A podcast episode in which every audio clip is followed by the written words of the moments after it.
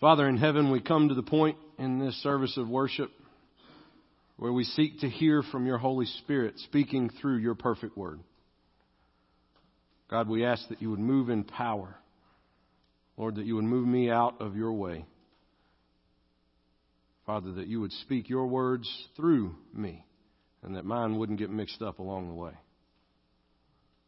God, we all together are seated before your throne this morning to hear from you. Lord, please speak to us. For those who are in desperate need of comfort, Lord, would you comfort us? For those who are in the pits of despair, would you encourage us? Father, for those of us who are caught in sin, would you convict us?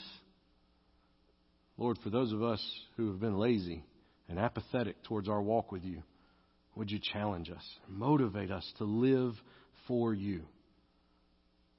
God, all of this is possible by your Spirit working through your word.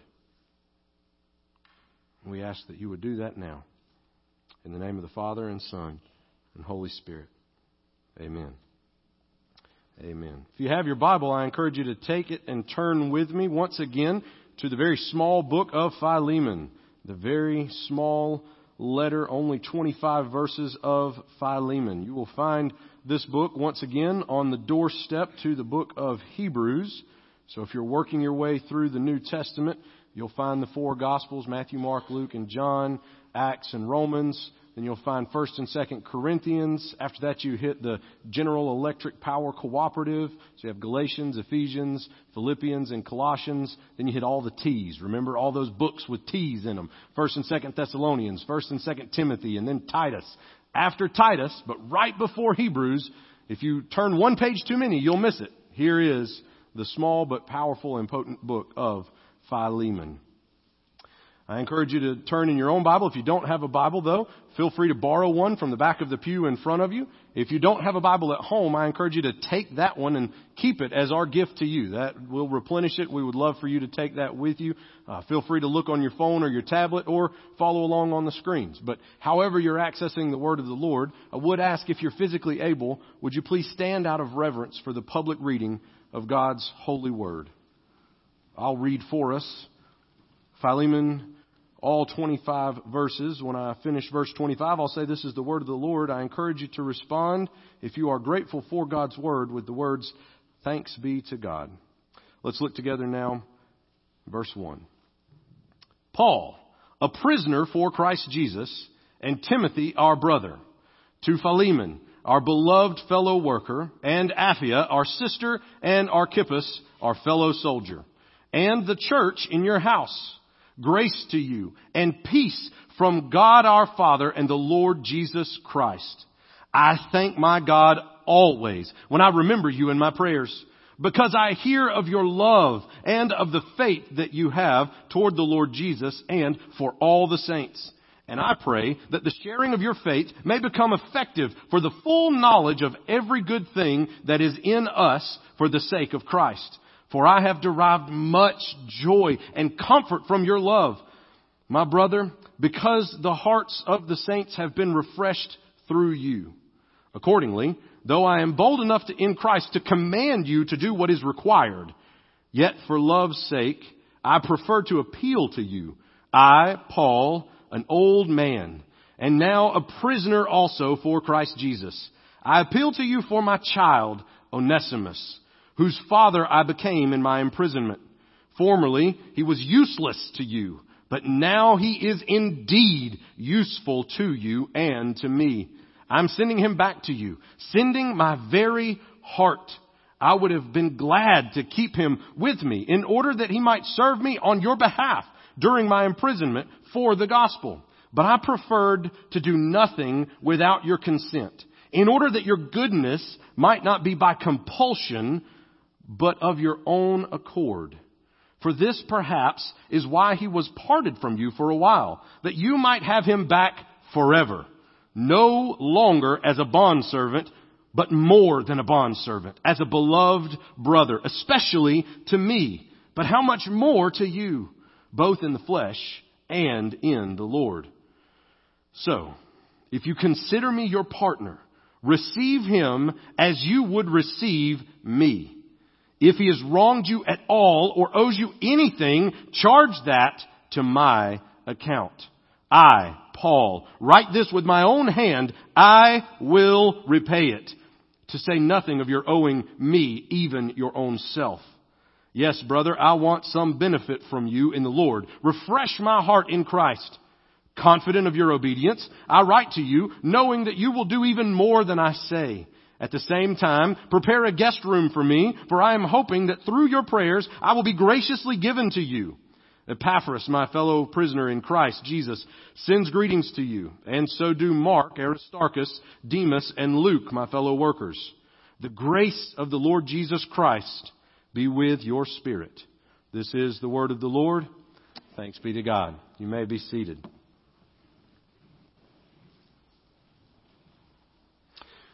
We come back to this small book this week, the letter to Philemon, and I just want to recap what we discussed last week.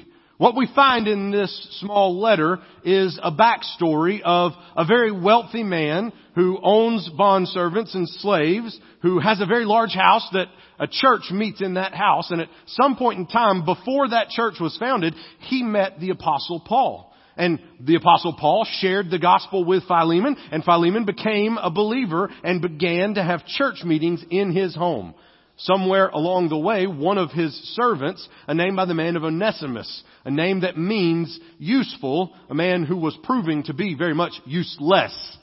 Well, he decided he no longer wanted to be a bondservant in Philemon's house, and he wanted to go to Rome and find anonymity. But it's a very long trip, a very long journey to Rome. It's very expensive. So most scholars suggest that he robbed Philemon from an exorbitant amount of money or property that he could then sell to pay his way to go to Rome. But in a divine appointment, a divine turn of events, if you will, Onesimus also met Paul in Rome while Paul is in prison and he also comes to know the Lord Jesus Christ. At some point a conversation must have been had about Philemon, and Paul insists, Onesimus, you must return. And so Onesimus returns and delivers this letter to Philemon and the church that's meeting there in his house. And this letter is a beautiful picture of God's grace. Essentially what we have in this letter is a representation of you and I in Onesimus, a representation of God the Father in Philemon, and a representation of Jesus Christ in Paul. You see, we betrayed God the Father, and so we were at odds. We owed a debt to God the Father, a debt that we could not pay, and we go back to the Father and Paul, the representation of Christ on our behalf says, put their debt on my account and receive them not as a slave, but as you would receive me. Instead of being cast off into a lake of eternal fire and torture as we deserve by God's grace through the sacrifice of Jesus Christ, through His shed blood, our debt can be counted to Him and we aren't treated as slaves, we actually become sons, co-heirs with Christ. That's the primary and most important interpretation of this letter. It is a representation of the gospel. But honestly, the gospel can be summed up in one really fancy church word. Alright? It's an accounting word and it's a church word. It's called reconciliation. Anybody who is a CPA is very familiar with reconciling the books. It's making the books match, right? Making the amount of money that is listed as coming in match the bank account. Making the money that goes out also match the bank account. Making sure that everything down to the last penny is correct. Reconciliation is also the restoration of friendly relationship. And so when there is a breach, a broken relationship, reconciliation is necessary. And so not only is the gospel summarized in reconciliation, but you and I are all in desperate need of reconciliation. You see, the, the thing about it is, God started off with a wonderful relationship with humanity. Eh, remember with me, if you will, the very opening chapters of the book of Genesis. And we see this story where God forms man out of the dust of the earth. And God says it is not good for man to be alone. Something I want us to keep in mind as we look at Philemon this morning is that really and truly, we believe on some level our sin only affects us. We're one of the most individualized societies in all of human history. But God has made us to exist in community.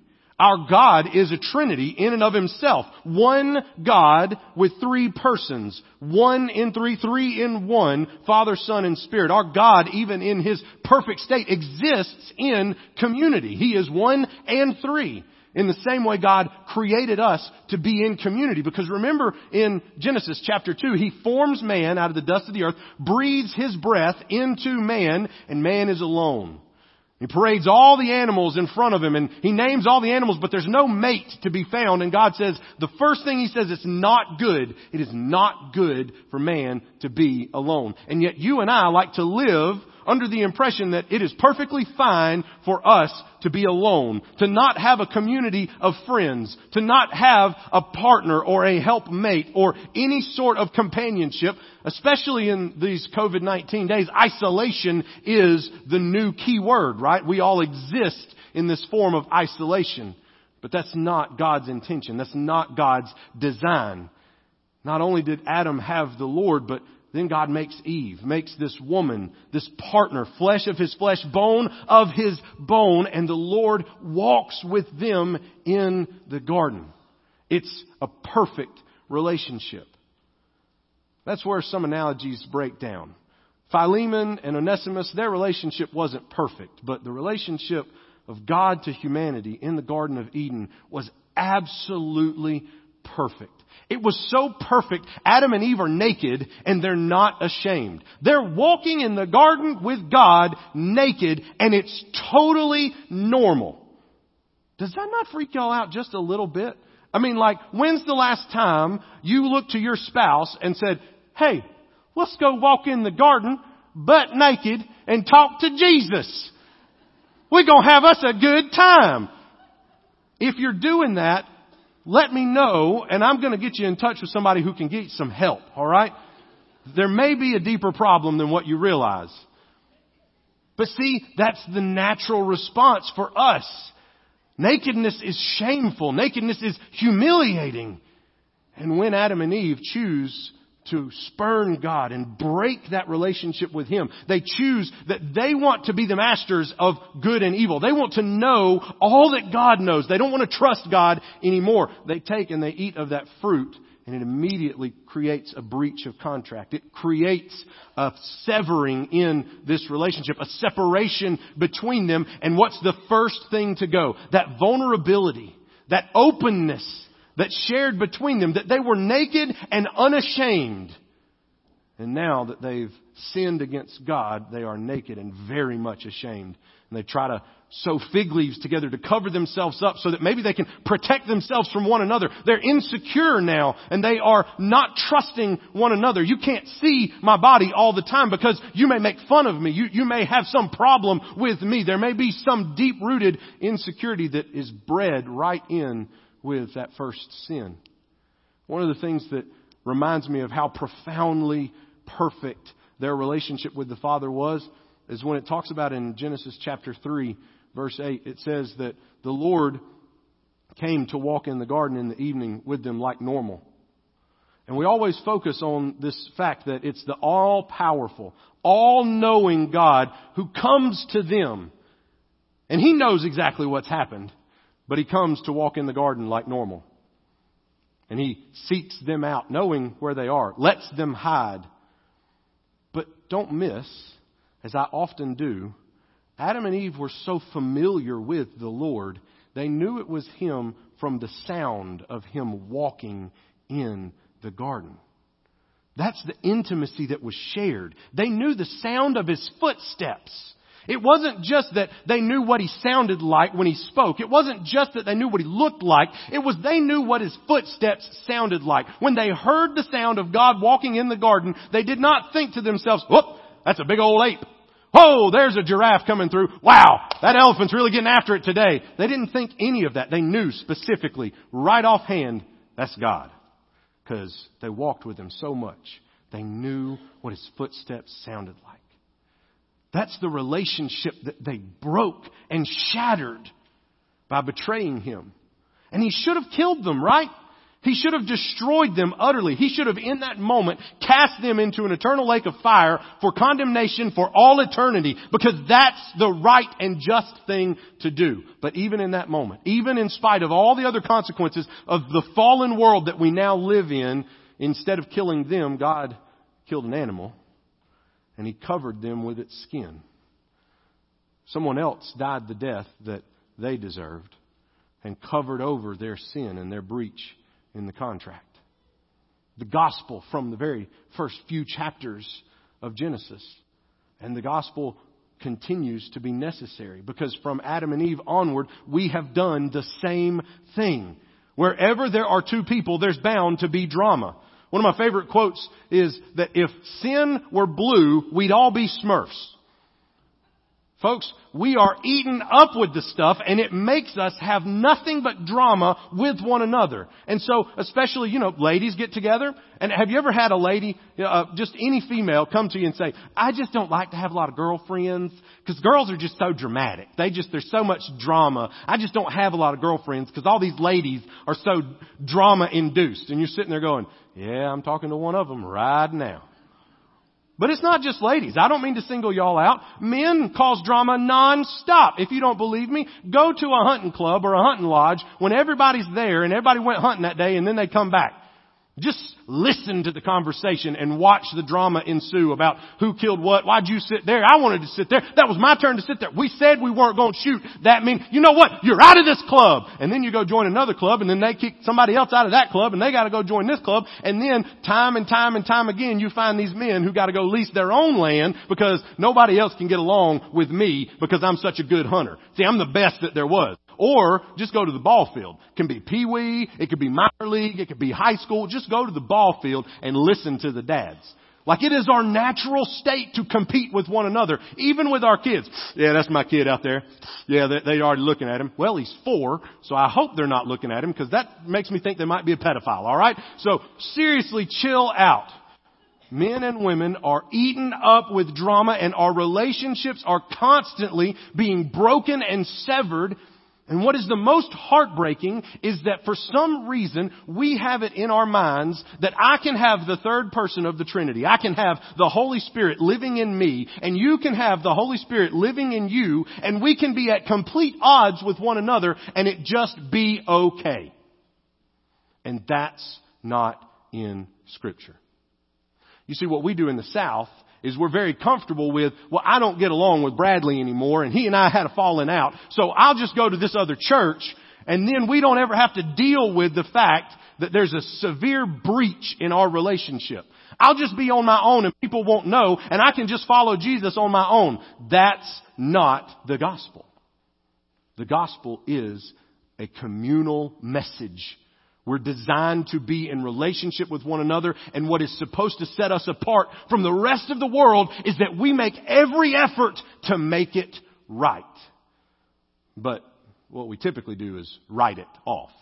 Well, you know, I, I like James and everything, but he and I got into this debate about which movie was better and he and I just differ on that and I just can't be his friend no more so I ain't gonna have anything to do with James and I'm okay with that. I hadn't tried to square it away. I hadn't tried to apologize. I hadn't tried to do anything, but I'm okay with that.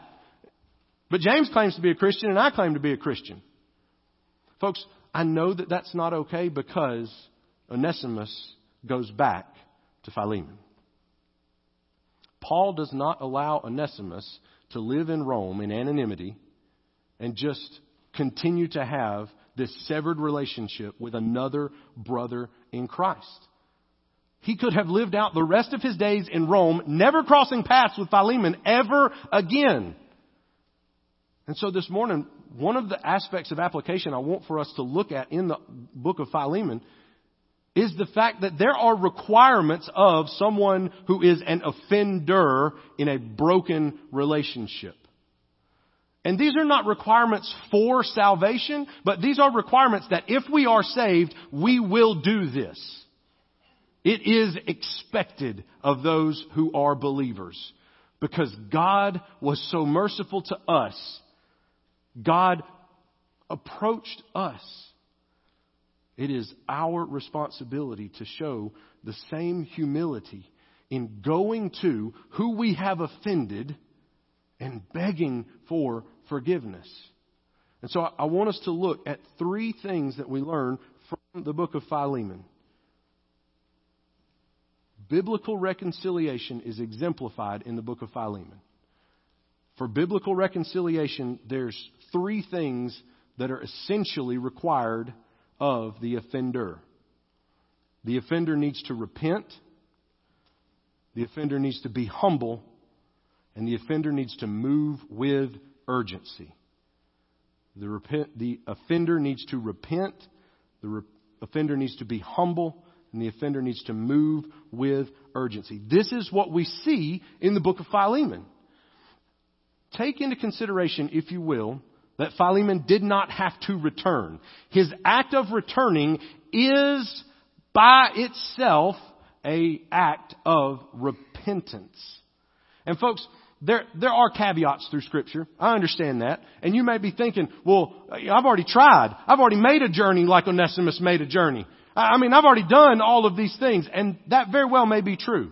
That's why there's a verse in Romans chapter 12 Look with me, Romans chapter 12 verse 18. I think it, it, should be on the screen for you as well. If possible, so far as it depends on you, live peaceably with all, with everyone. As much as it depends on you, be at peace with everyone. Now, this is a great verse, but what we tend to do is we use this verse as a caveat or an escape hatch when we've done the bare minimum of trying to reconcile. Sometimes, we go back to the banking, sometimes there's a nickel that's off in the books. And we look for that nickel for about an hour, and then we go, well, I guess we're just going to be off by a nickel. And folks, look around. There's several CPAs here in this congregation. Just ask them, hey, is it alright if the books are off balance even by just a nickel? I mean, it's only five cents. We ain't got to track that five cents down, do we? Like, I, I, I'm sure that there are CPAs like sweating right now, like, like jittering in their seat, just jerking at the fact that, that we could leave the books unbalanced just a little bit. Like, have you ever been around a CPA when they can't find that penny, when they can't find that nickel? I, just give me a minute, just give me a minute. Like, like give them their space, okay? Let them do what they need to do. It's that essential that we reconcile. But we don't feel that urgency and we don't work that hard at repentance. We'll be like, well, I sent him a text well, what'd your text say? Well, I, I said, I'm so sorry that your feelings got hurt by what I said. Oh. I hope we can be friends again and a smiley face emoji with a thumbs up. I tried real hard. I did everything I could to put the relationship back together. I mean, that text was hard to send. Look, repentance is not apologizing in a halfway manner. This is not an apology. Brock, I'm so sorry that you took what I said wrong. That's not an apology. As Christians, stop doing that. We have to stop saying, Ben, I'm so sorry that you got hurt at what I said. I'm so sorry that you perceived me incorrectly because that's not what I intended. And so, you know what? It's your fault. That's not repentance. So that can't lead to reconciliation for the offender. The offender goes to the offended. Onesimus goes to Philemon and owns what he did. I stole and I ran away. So I'm back and Paul said he'll guarantee everything I stole. And however long I need to work, I'll work. If you need to crucify me, you crucify me, Philemon. I'm here to accept whatever the consequences are. That's an apology. Brock, I am sorry that I failed and I'm going to do X, Y, Z to make it up. That's repentance. That's what the offender does for the offended. And there's examples of this all through scripture. Turn with me to Luke chapter 19. Luke chapter 19, verses 8 through 10. Luke chapter 19 and verse 8 it says, And Zacchaeus stood up and said to the Lord, Behold, Lord, half of my goods I give to the poor, and if I have defrauded anyone anything, I restore it fourfold. And Jesus said to him, Today salvation has come to this house, since he also is a son of Abraham. For the Son of Man came to seek and to save the lost. Folks, Zacchaeus meets Jesus, climbs up in a tree. Jesus is like, Hey, Zacchaeus, I'm going to come eat dinner at your house. Go get ready. So Zacchaeus goes and prepares this dinner. Zacchaeus, at some point in the dinner, probably has this moment of confession of Jesus, truly you are Lord. And he stands up and the confession is one thing, but then he follows that confession up with repentance. He's been the chief tax collector for years. He's been skimming off the top for years. And he says, I'm giving half of everything I own to the poor because that's how God treated me. I was poor and God gave me the blessings. He gave me the spiritual blessings of being saved and trusting in you. And then I'm going to go back and I'm going to find everybody that I defrauded. And I'm not just going to pay them back. I'm going to pay them back fourfold. That's repentance. That's how you apologize. That's how I apologize. Own what we've done wrong and do everything in our power to make it right and to be different going forward. Even in John chapter 8, remember? This woman is drug out and she's been caught in the act of adultery and everybody wants to stone her. What are the last words that Jesus says to her? He calls for her to repent. Nobody's going to throw a stone at you today, ma'am. But go and sin no more. Go and be done with this adultery. Don't ever be caught in this lifestyle again. Make a change to prove you're actually sorry. Because if I say I'm sorry, even if I say, Clark, I'm so sorry, I punched you in the face and I was trying to punch Wesley, but I hit you and I'm so sorry. But then I rear back to punch Wesley again and I catch Clark a second time, it's going to be a little bit harder for Clark to forgive me because I punched him in the face again. Don't fall into the same pattern of breaking that relationship. The offender goes to the offended. Onesimus went to Philemon and said, I'm here. Whatever needs to happen, let it happen. He knew that the penalty for running away as a slave was crucifixion. Handed him the letter from Paul and just stood there. Folks, when a relationship is broken, that's what the offender is supposed to do. When I've broken a relationship, I go and I repent. We also go and we humble ourselves. Don't, don't go and be haughty. Listen, I've, I've only ever messed up a couple times in my life, and this is one of them. So don't expect for me to mess up anytime soon, but I just want you to know I'm sorry for this one. Arrogance does not rebuild a relationship. The example we have is Jesus himself, Philippians chapter 2. He considered equality with God not a thing to be grasped, but emptied himself, taking the form of a servant, becoming obedient to death, even death on a cross, we humble ourselves to the offended. We go to the offended as the offender. We repent and apologize for our actions, and then we humble ourselves throughout the process. You know, it had to be humbling for Onesimus to pay the whole way back to Colossae. You know, the very reason that we believe that he stole from Philemon is because it's such an expensive trip to get the 1500 miles from Colossae to Rome. And Onesimus had to travel that in reverse. Talk about humiliating. He may have had to take on extra debt just to be able to get back and make it right. It's extreme measures. He humbled himself to do whatever was necessary to humiliate himself in front of all the other servants that were there.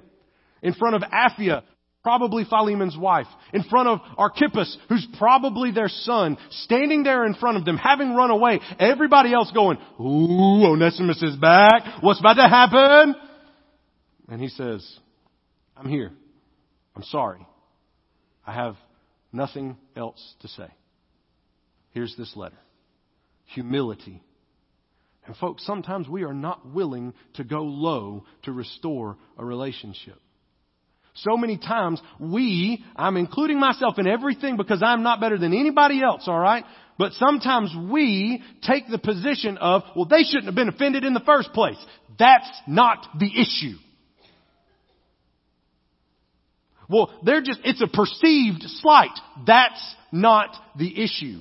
Humility demands that we strive for reconciliation and humble ourselves and say, listen, even, even I don't know what I did. Have you ever gone to your wife, husbands and been like, look, I can tell I've done something, but I'm too stupid to realize what I did. If you'll tell me what I did, I will repent and I will make it right. Just help me out. I can tell there's a breach in the relationship. And so many times we don't even care enough about our other friendships or other relationships to go, something's not right. Have I offended you? We're too haughty. We're too proud. Philemon was free. But he was willing to go back and be a slave. He had no idea how, how Philemon was going to react. Onesimus was free. Sorry, I got him mixed up there. Onesimus had no idea how Philemon was going to react. But he goes and he humbles himself. Even if he disagreed with the whole institution of slavery. He shouldn't have stole from the man. Even if he feels like he was in the right. And Philemon had wronged him. He goes and he humbles himself. Third thing I want us to look at is urgency. Reconciliation requires repentance. Reconciliation requires humility. Reconciliation requires urgency. Want us to look at Matthew chapter 5, verses 23 through 25. So if you are offering a gift at the altar, and there at the altar, you remember that your brother has something against you, leave your gift there before the altar and go. First, be reconciled to your brother and then come and offer your gift.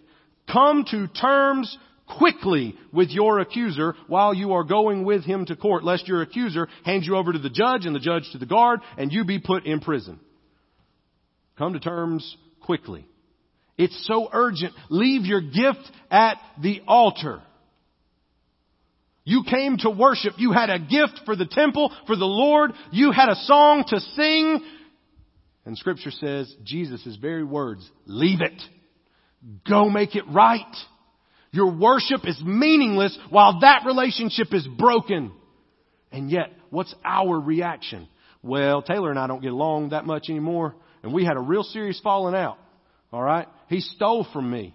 And I, I cannot go to church with him anymore so I'm just going to go right down here and I'm just going to go to Harmony or I'm just going to go over to First Baptist Andalusia or you know if somebody really steals from me or I feel like they've wronged me, I'll leave First Baptist Andalusia, I'll go down to Southside. If I'm not happy down there at Southside, I just go over to Mount Pisgah. I mean there's 52 different Southern Baptist churches in Covington County for us to choose from and instead of making it right before we go worship again, we just jump to another church where the problem no longer exists. That's how we realize that we've fixed it. We just brush it under the rug. Folks, that's not reconciliation. Ignoring something is not reconciliation. He says, go and make it right. Be reconciled to your brother, then come back and worship. God doesn't hear our songs that we sing when we have offended someone and we have not gone to them to make it right. If I have stolen from someone, if I have gossiped about someone, if I have sinned against someone else, and I don't make it right before I come up here to preach, these words are empty and meaningless. Folks, there's urgency that's required. When we are the offender, as soon as we're aware, go and do everything to make it right. And listen, that cheesy little text doesn't count as everything to make it right.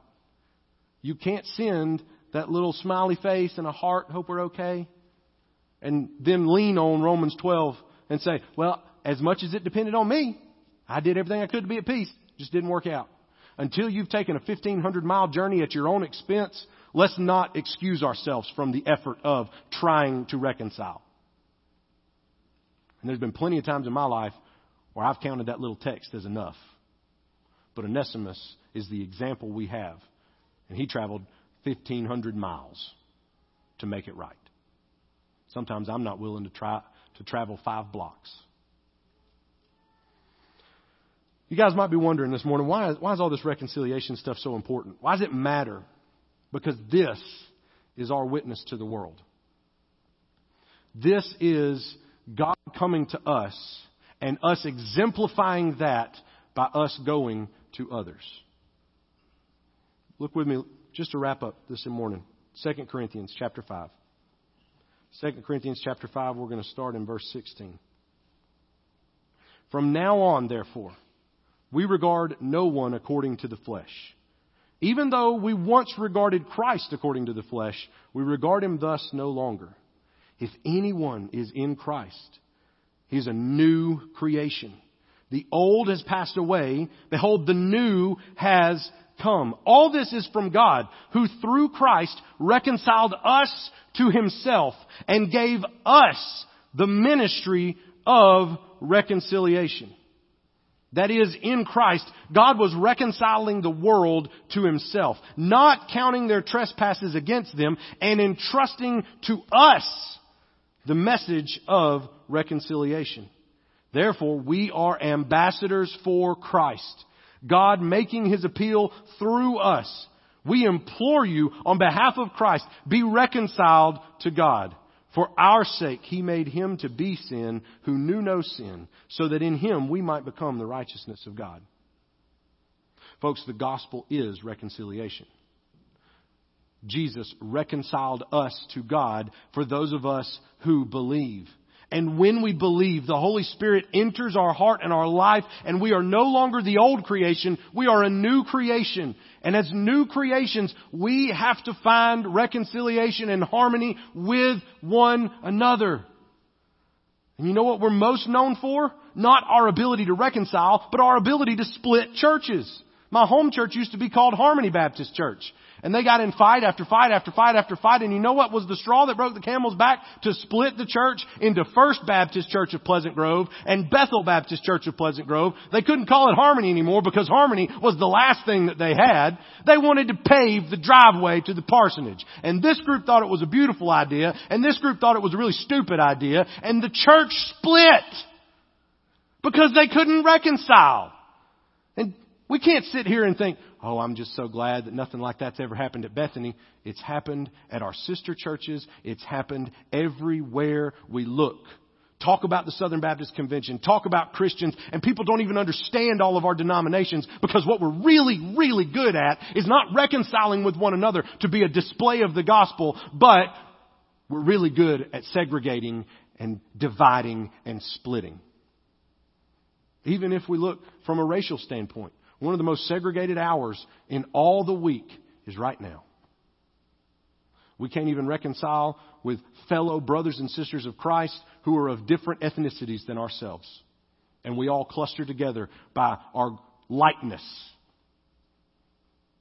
Folks, reconciliation is the gospel. The message of Philemon is reconciliation. And I think that I, and maybe some of you, if you are honest with yourself, have written off so many broken relationships without ever taking a 1,500 mile journey, without ever giving half my goods to the poor and fourfold back to anyone I've defrauded.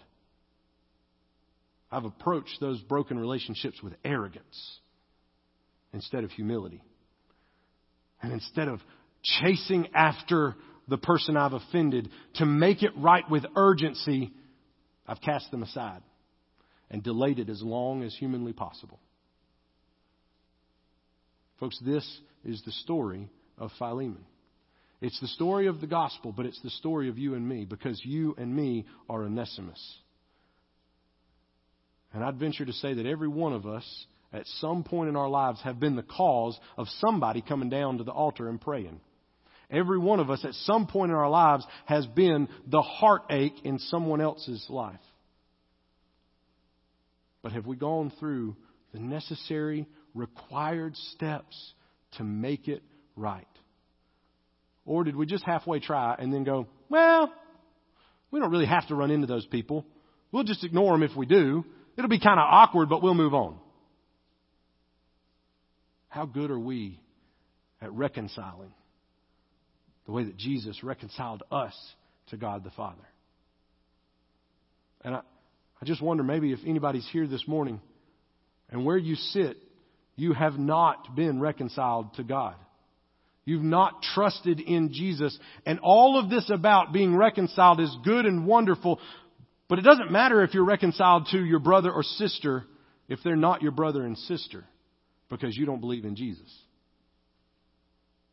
Are you still living as an old creation? Have you trusted in Jesus and become new? This morning, there's a lot of points of application. You can trust in Jesus for the first time, or you can, with urgency, go to those that you have offended and make it right. Even this morning as awkward as it may be, I encourage you, when we have our time of response in a moment, we call it a time of response and not an invitation because the encouragement is to respond to the Holy Spirit. And maybe the Holy Spirit moves on your heart this morning and somebody over here sees somebody over there that you offended them or they offended you and you feel led of the Holy Spirit to go and apologize with urgency and humility and repent and make it right. That's acceptable in this place. There's not a prescribed set of responses during the time of response.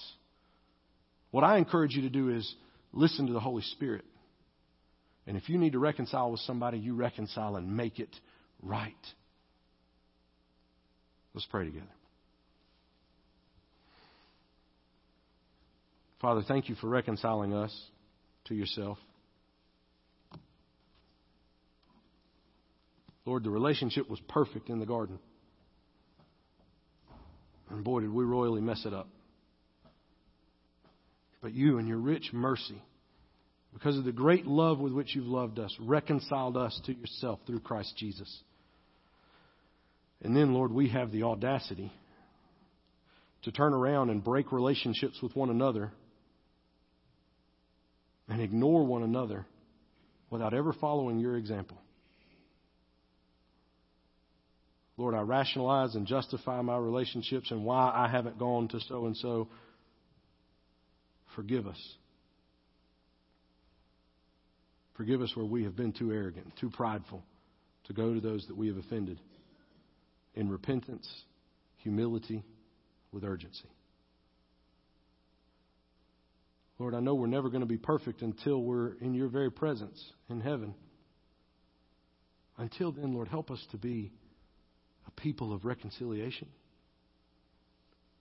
That for the sake of the gospel, we find harmony, even in the midst of strife and deep hurts and deep wounds. Lord, help us to realize our sin and repent from it. Father, we're going to do like we do most Sunday mornings, Lord. We're going to sing a song, and Jason's going to lead us. I ask in that time would you move on our hearts and help us to respond in obedience to your Holy Spirit? Whether that means we trust in you for the very first time or whether that means we go make it right with somebody, whether that means we make an effort when really we haven't made an effort before. Lord, we ask that you move during this time and we dedicate it to you. We ask all this in the name of Jesus Christ. Amen.